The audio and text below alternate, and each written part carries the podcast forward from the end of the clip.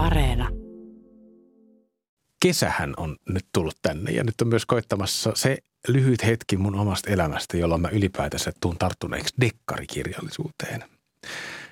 Harvalla kirjallisuudella on semmoinen oma niin kuin tarkkaan rajattu hetkensä, mutta dekkareilla selvästi, ainakin mun elämässä on. Ja sitten kun ylipäätänsä miettii, niin tämmöisellä kesäkirjallisuuden käsitteellä, kesäkirjallisuus puhutaan, niin sehän rakentuu melkein täysin dekkarien ympärille. Ja nyt mulle kävi siinä, että, että äh, mä oon vähän edellä tätä lyhyttä dekkariaikaikkunaa. Duunit painaa vielä päälle ja loma ei ole vielä, vielä tulos pitkää aikaa. Ja, ja itse asiassa mulle tuli vähän kiire tämän Taina Hahdin bulvaanikirjan kanssa. Jossa kiireellähän ei pitäisi lukea yhtään mitään. Sitä kiireettömyyden tunnetta kesäkirjallisuudessa ehkä just haetaan. Mutta keskustellaan tästä lisää.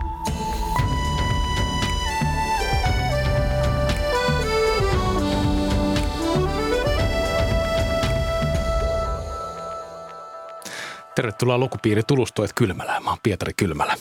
Tämä lukupiiri on tarkoitettu kaikille, joita kiinnostaa hyvät kirjat, niin lukijoille kuin lukemisesta haaveilevillekin. Ja tänään käsittelyssä on Taina Haahdin kirjoittama dekkari nimeltä Bulvaani. Kesä on nyt sitten se todellakin selvästi täällä, kun dekkarit alkaa kiinnostaa. Ja te, hyvät kuulijat, äänestitte tämän kirjan meidän ruodittavaksi ja, ja onneksi äänestitte. Tämä oli mielenkiintoinen, mielenkiintoinen teos. Tervetuloa viestintätoimistojohtaja Santtu Parkkonen ja kirjastolainen Henrika Tulivirta. Kiitos. Mikä teille oli Bulvaanin tärkein teema? No sieltä jäi mieleen ehkä ihmisen rahanahneus luonnon tuhoamisen ehdoilla. Hyvin ajankohtaisia teemoja, aika paljon Erittäin tässä näin, ja tämmöistä liike-elämän kiemuroita ja talousrikoksia. Mitäs Henrika? No vähemmän yllättäen aika lailla samat teemat sieltä nousi, nousi myös mulle, eli nimenomaan tämä tämmöinen luontokatastrofi ja se kuinka sitten rikkaat liikemiehet haluavat rikastua luonnon ja ympäristön hinnalla, varjolla, miten se sanotaankaan, siitä piittaamatta, niin mm. tämä nyt sieltä nousi tietysti kaikista eniten esiin. Mulla tuli vähän kiire tämän kirjan lukemisen kanssa. Henriika, kun me eilen juteltiin, niin sullakin oli vielä kirje kesken. Sekin on tämmöinen viime hetken lukija. Joo, mä sain tämän itse asiassa loppuun eilen 20 10 illalla ja, ja tulin myös nyt juttelemaan tästä kirjasta tälleen aika väsyneenä parin tunnin yöunilla, mutta toisaalta koska tämä lukupiiri on kaikkia varten, myös kiireessä lukeneita, väsyneitä lukijoita Arjen varten. Arjen lannistamia ihmisiä varten. Kyllä, meitä kaikkia varten, niin mä ajattelin, että se ei haittaa, vaikka mä, mä oon ehkä vähän pihalla. Ja toisaalta on kiva tulla juttelemaan kirjasta, kun on todella tuoreet fiilikset siitä. Se on totta, se on totta.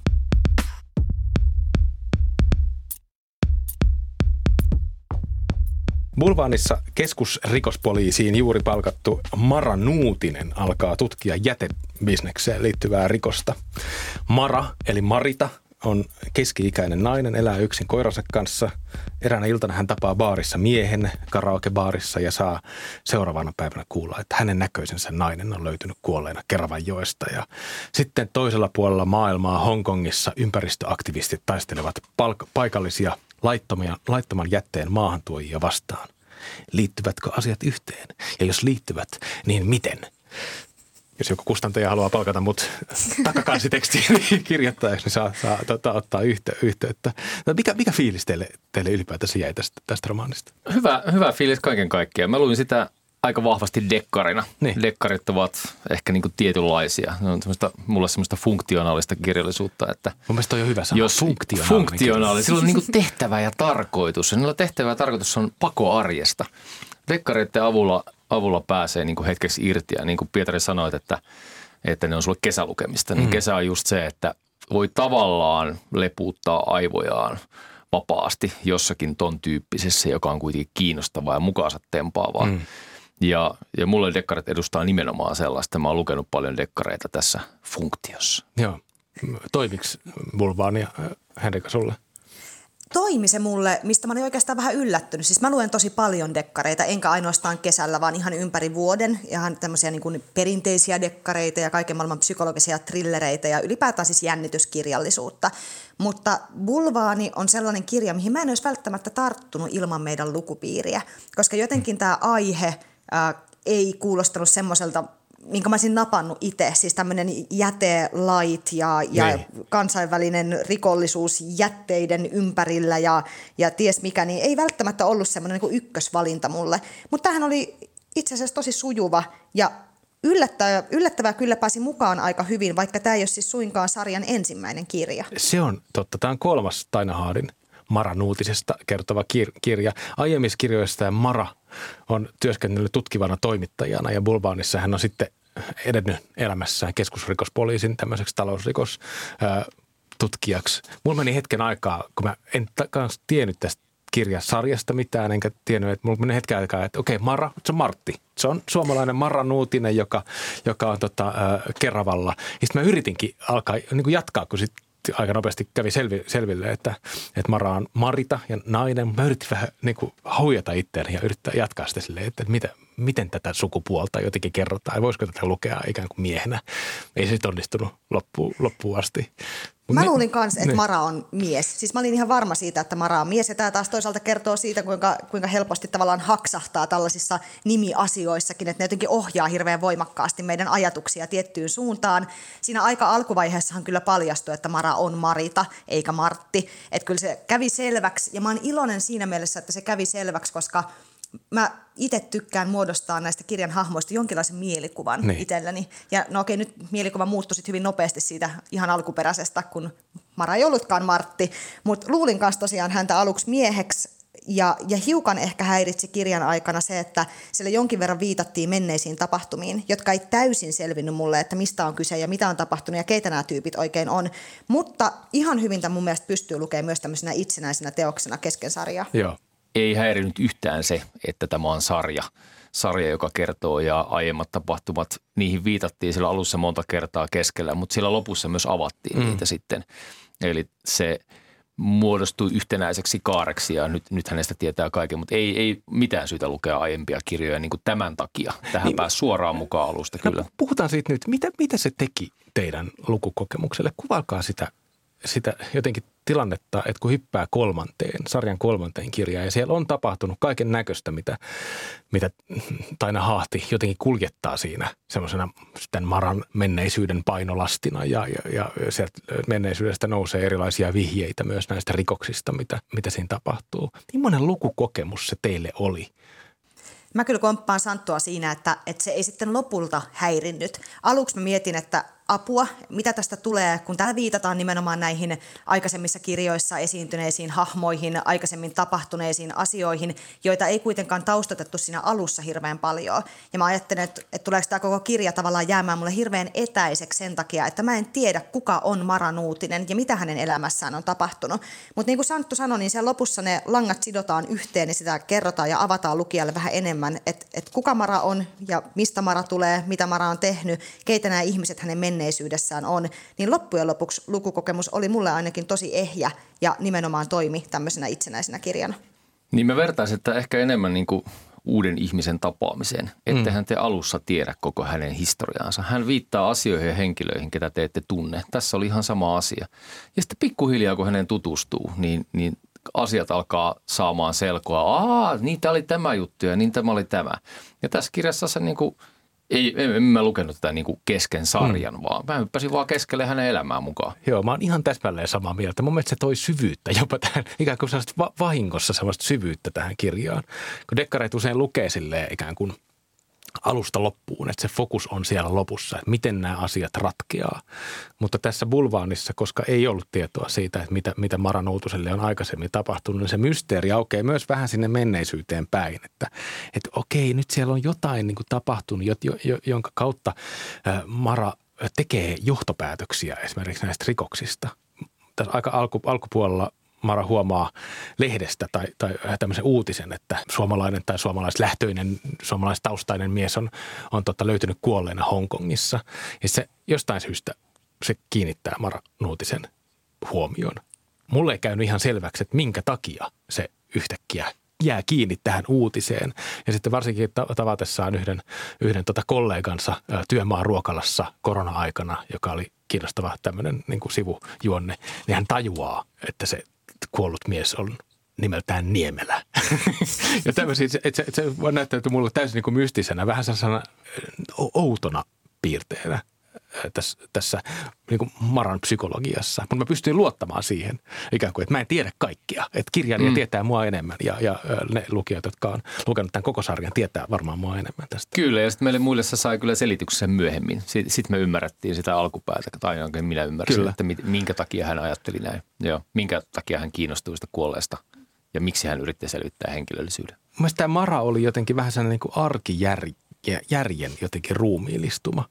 Että vaikka tämä romaani lähtee liikkeelle keskusrikospoliisin tämmöisestä talousrikostutkinnasta, missä tämä Mara aloittelee ö, tota, tutkimaan jätebisnestä. Mutta kaikki mitä se Mara jotenkin tekee siinä, niin se, se, se ei niinku uppoudu jotenkin siihen niinku poliisin maailmaan, vaan se, siinä on jotain semmoista hauskan, hauskan perinteistä, sellaista niinku ehkä Nate Marple-maista, semmoista Agatha Christie-mäistä, jossa, jossa itsenäinen toimija – tulkitsee vaan maailmaa jo, pitää jotenkin silmänsä auki. Mitä te, mitä te olette mieltä siitä?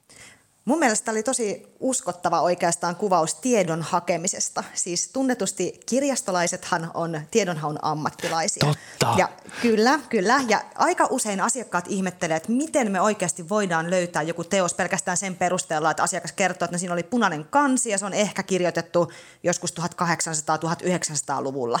Niin siis vastaus on Google. Me ollaan todella hyviä käyttämään ihan tämmöisiä perinteisiä hakukoneita ja seulomaan sieltä niitä tuloksia. Että ei meillä nyt mitään taikakeinoa ole, eikä ollut Marallakaan loppujen lopuksi, koska hän teki aika paljon tutkimuksia kotona, eikä siellä työpaikallaan, jolloin hänellä ei ollut niitä järjestelmiä käytössä, vaan hän käytti nimenomaan näitä niin perinteisiä kaikille avoimia tiedonhaun väyliä. Ja tämä oli mun mielestä siis todella uskottavaa, että näin se menee. Kuka tahansa voi olla semmoinen oman elämänsä FBI-agentti, jos vaan on hyvä googlaamaan. Et siinäkin mielessä tämä on aika kiinnostava ajan kuva. Mm, Kyllä. Se, on ja etenkin Suomessa tietoa on saatavilla todella hyvin. Sitä käytetään jopa niin kuin vakoilussa tavallaan hyväksi, että Suomessa on monet asiakirjat ovat julkisia. Ne ei välttämättä löydy googlaamalla, koska ne on jossain muussa muodossa, mutta ne saa pyytämällä. Mm. Ja näin entisenä toimittajana tiedän, että tietoa saa aivan valtavasti, jos vaan haluaa ja jaksaa kaivaa. Eikä se tarvitse edes kaivaa mitenkään niin kuin vaikeista paikoista. Googlaaminen on ensimmäinen. Sieltä löytyy uskomattoman paljon asioita. Mm. Sitten seuraavaksi erilaisia tietolähteitä, joissa on omat hakunsa tai hakumenetelmänsä tai pyytönsä.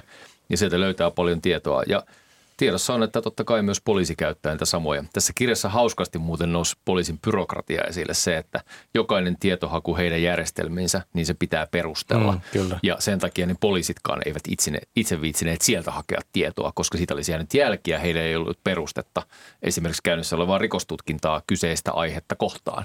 Jos oli vain epäilyksiä, niin ei voinut edes mennä sinne tiedonlähteelle. Ja siinä mielessä Mara Nuutinen on vähän niskan päällä, koska hän on entinen tutkiva toimittaja ja hänellä on selvästi jotenkin hanskassa nämä erilaiset ää, avoimet tietolähteet ja, ja koko se, koko semmoinen niin toimittajan työkalupakki. Mm, kyllä.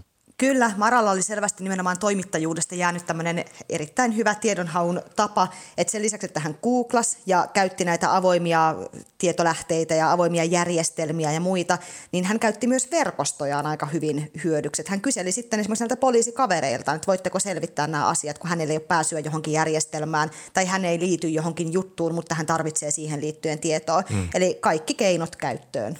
Tässä on kiinnostavaa sellaista ajankuvausta koronapandemia jyllää taustalla ja, ja tässä on kaksi tämmöistä tarinalinjaa, joista toinen liittyy Hongkongiin ja tämmöisen, tämmöisen ympäristöjärjestön toimintaan siellä ja koko sitä niin Hongkongin ää, poliittista tilannetta, jota me ollaan myös Suomessa saatu uutisista seurata, niin sitä myös selostetaan jo, jollain syvyydellä.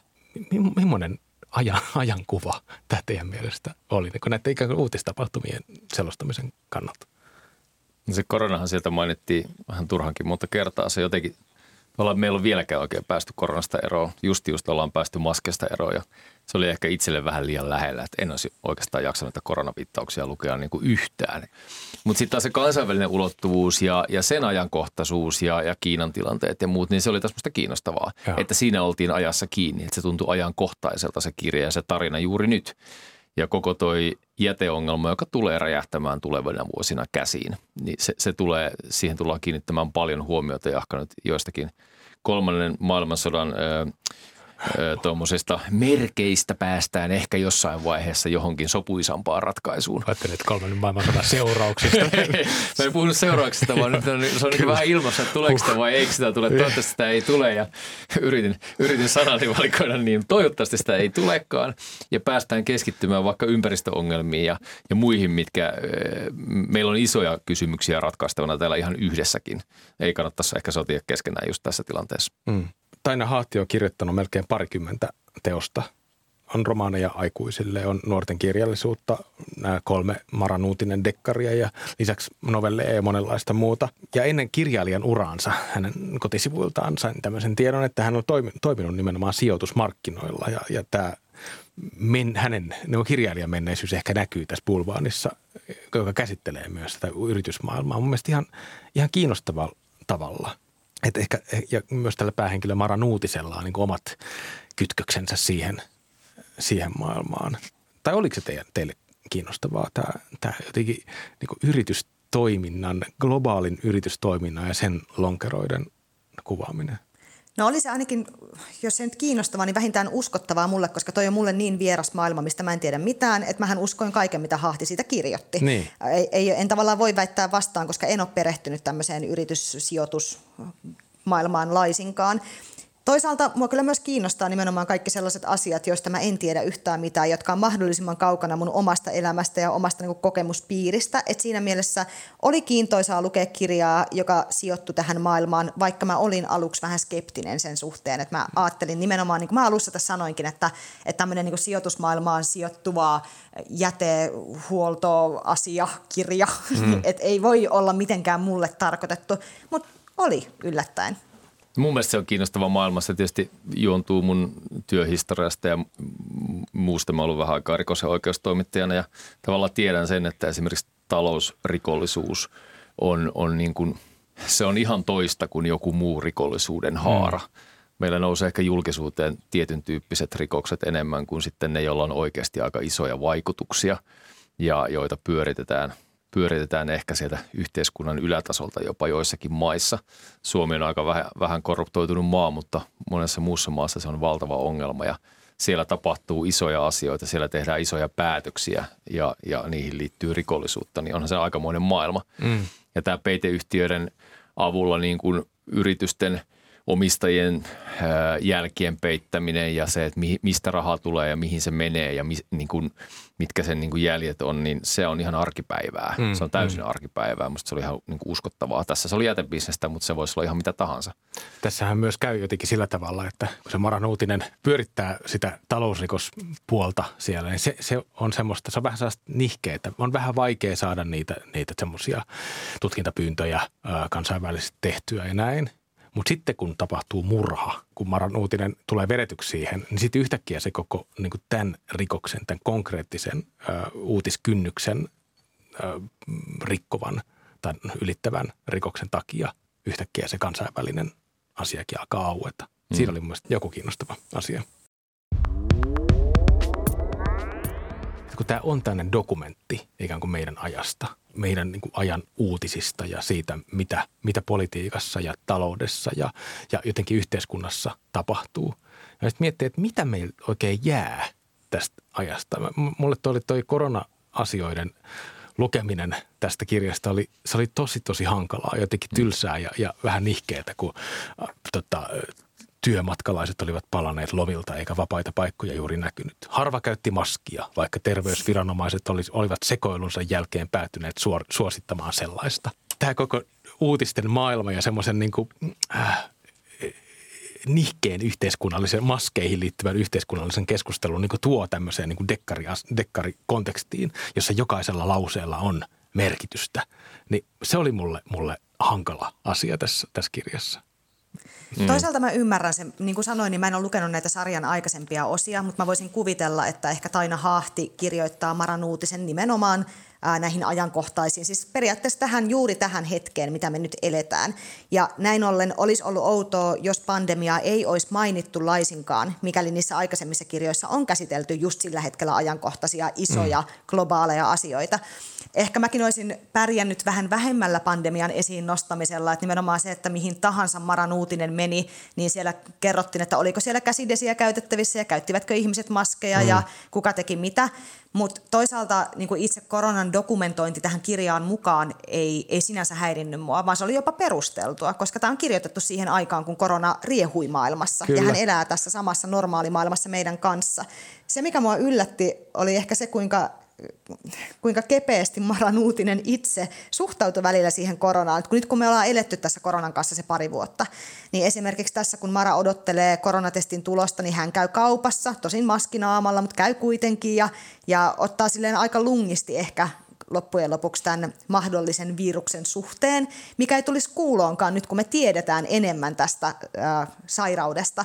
Et kiinnostaisi tietää, koska Taina Haahti on tämän kirjoittanut. Sijoittuuko tämä esimerkiksi just ihan koronan alkuaikoihin, ja sen takia hänkään ei ole tiennyt niin paljon koronasta silloin, kun hän on kirjoittanut tätä. Se, se on totta, että se oli viittauksen. Siellähän, huomasitte, niin oli myös tavallaan se Kiinan ja Suomen erilainen koronapolitiikka mm-hmm. mainittuna ja tuli esille siellä – jossakin määrin, eli hyvinkin ajankohtaisesti sidottiin. Ja sitten jos me sidotaan myös tämä talousrikollisuus molempiin maihin – ja juuri tähän hetkeen, niin tokihan se on ilmeistä, että se pitää sitoa myös pandemiaan. Niin. Ja siinä mielessä kyllä kiinnostava ajankuva, mutta juuri nyt sen lukeminen oli vähän ehkä sellaista. vähän liian ei lähellä. Päässyt, se oli liian lähellä, että ei päässyt pakoon siitä arjesta ja todellisuudesta, Joo. tai joka juuri äsken oli todellisuutta ja arkea. Sinä, sinänsä sillä, sillä koronalla itse, itsessään, eihän sille hirveästi tuon storin kanssa tekemistä, tämän, tämän, sen rikoksen kanssa mm. tekemistä. Mm.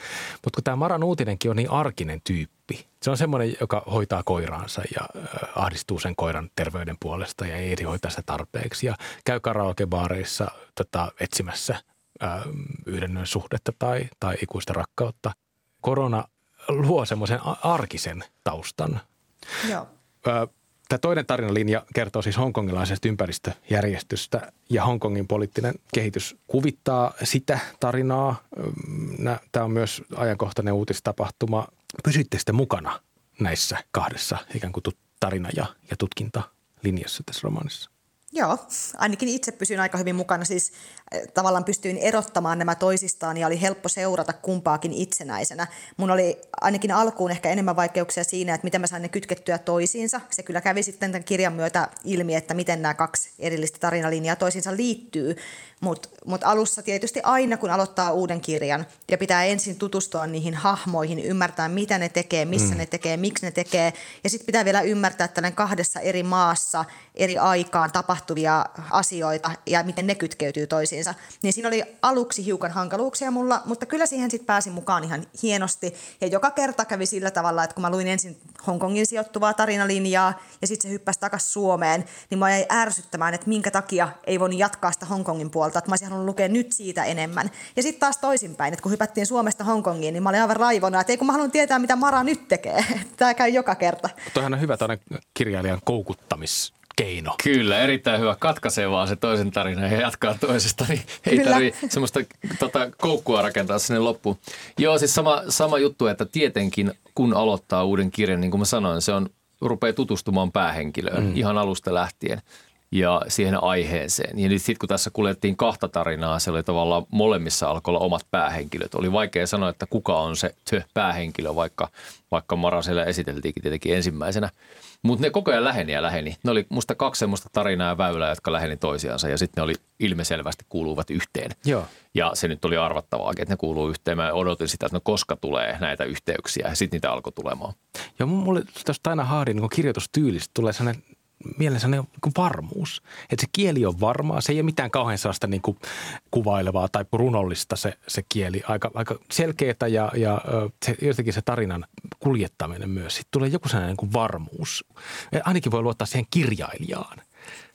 Kyllä, joo, ja siis tämä oli nimenomaan tämmöinen, tämä oli mielestäni hyvä esimerkki toimivasta dekkarista, jossa on siis sopiva hyvä rytmi ja joka tempasee kuitenkin lukijan mukaansa, vaikkei ymmärtäisi sitä käsiteltävästä aiheesta kauhean paljon. Et kirjan ymmärtää, vaikka aihe olisi vieras, niin se on mun mielestä hyvän dekkarin merkki aina. Dekkarissa suojelee se konventionaalisuus, että niin. siellähän on tiettyjä konventioita, mitkä toistuvat kaikissa dekkareissa tai on muutamia eri konventioita, mitä voi toistaa. Mutta se ei vähennä sitä, että pitää osata myös kirjoittaa niiden mukaan ja ehkä sopivasti rikkoa. Ja, ja tämä musta meni hyvin. Se lähti imemään – Al- alkukuvailu, kun Maranuutista lähdettiin esittelemään, oli, oli mun mielestä vähän naivia. Vähän sellaista, mä että huh, huh että mitähän tästä tulee.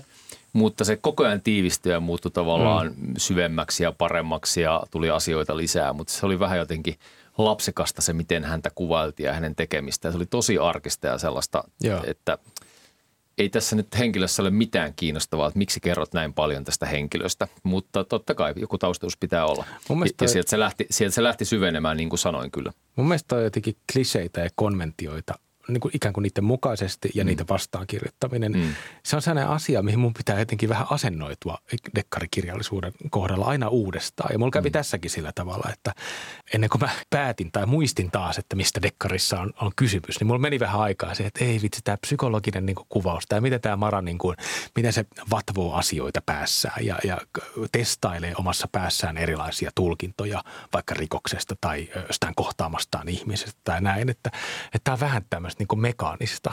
Mutta heti kun sitä antaa itselleen luvan nauttia siitä, siitä meidän muka, mukana niiden niin, mm. niin sanottujen kliseiden mukana, sitten se vasta mahdollistuu se dekkarin lukeminen ikään kuin. Niin, tavallaan ne omat odotusarvot pitää olla kunnossa, jos tarttuu dekkariin. Silloin niin kuin tietää saamansa dekkarin. Se on ihan sama kuin, se on sama kuin, niin kuin jos menee palaseen syömään – niin ei sieltä odota samaa asiaa kuin Mäkkäristä. Mäkkäri, se molemmissa hintalaatuisuuden voi olla kunnossa. Sä odotat niiltä vaan eri asioita. Että et nyt, eikä vähennä siis yhtään teoksen arvoa, en, en arvota sitä, mutta puhun sitä odotusarvosta ja lupauksesta, että kun mä menen Mäkkäriin, niin mä tiedän, mitä mä saan sieltä.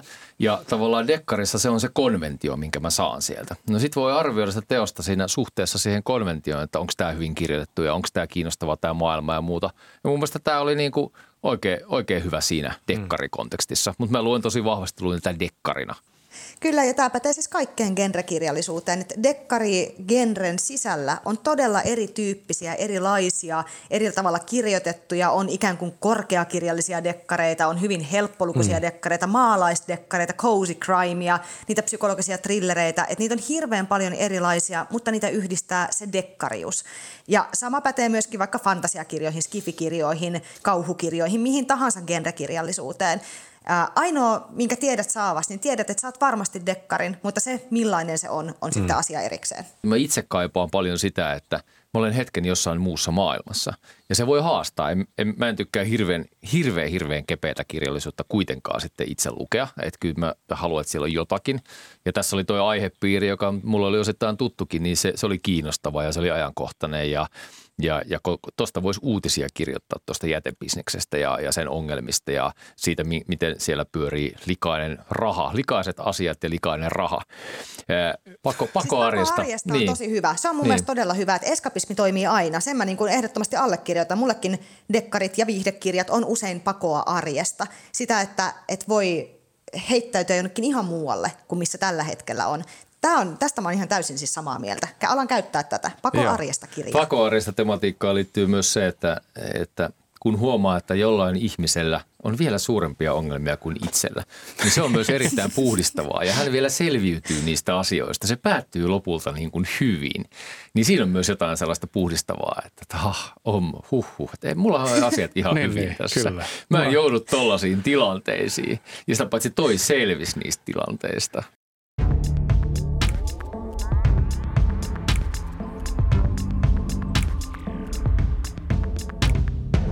Mitä muita teoksia te ajattelitte, kun te luitte Bulvaania? Mulle tuli tästä aika itsestään selvästi mieleen Andy Mulliganin nuorten kirja nimeltä Roskaa.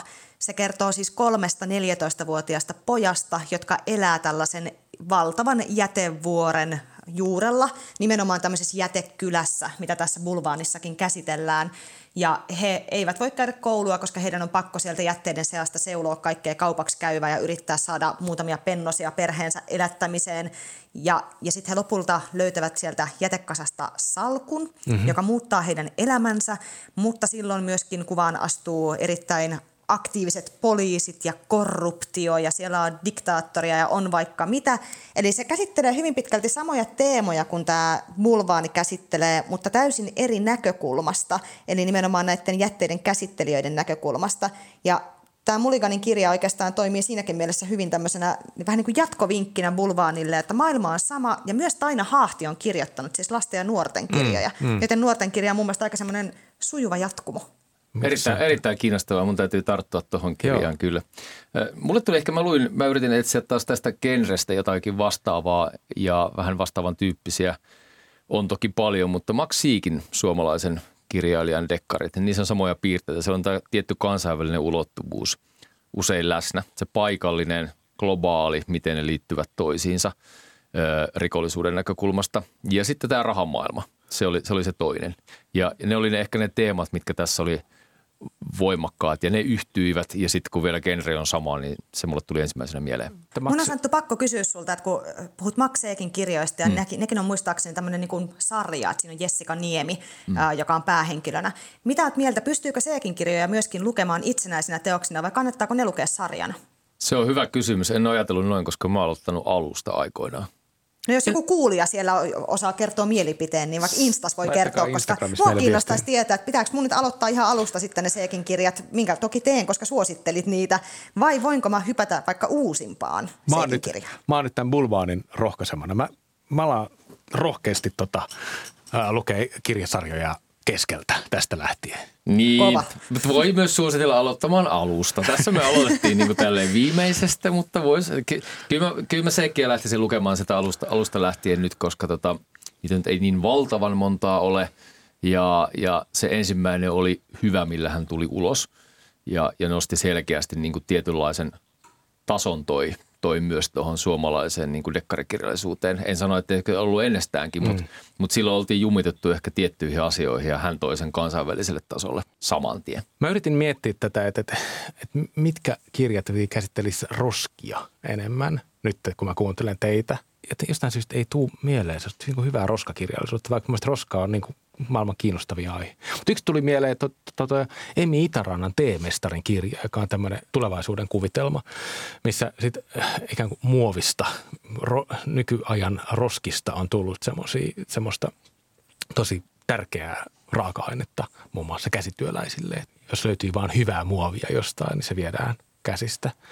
Mutta mä haluaisin lukea enemmän jotenkin niin ros, analyysejä roskasta. Jos näitäkin tulee mieleen, niin saa, saa vinkata mulle.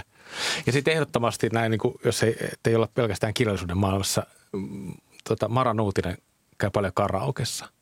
Mä haluan suositella karaokea, ennen kaikkea itselle, niin mä haluaisin käydä enemmän karaokeilla olemassa. Ehkä se voi olla nyt tämän kesän duuni. Onko teillä joku karaoke-bravuurit?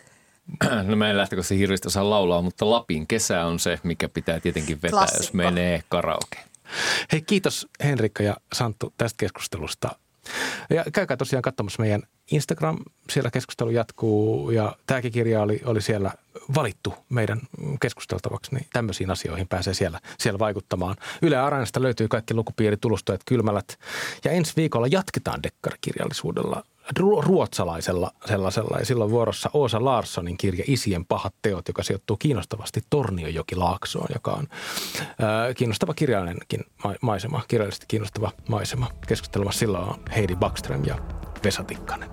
Moikka!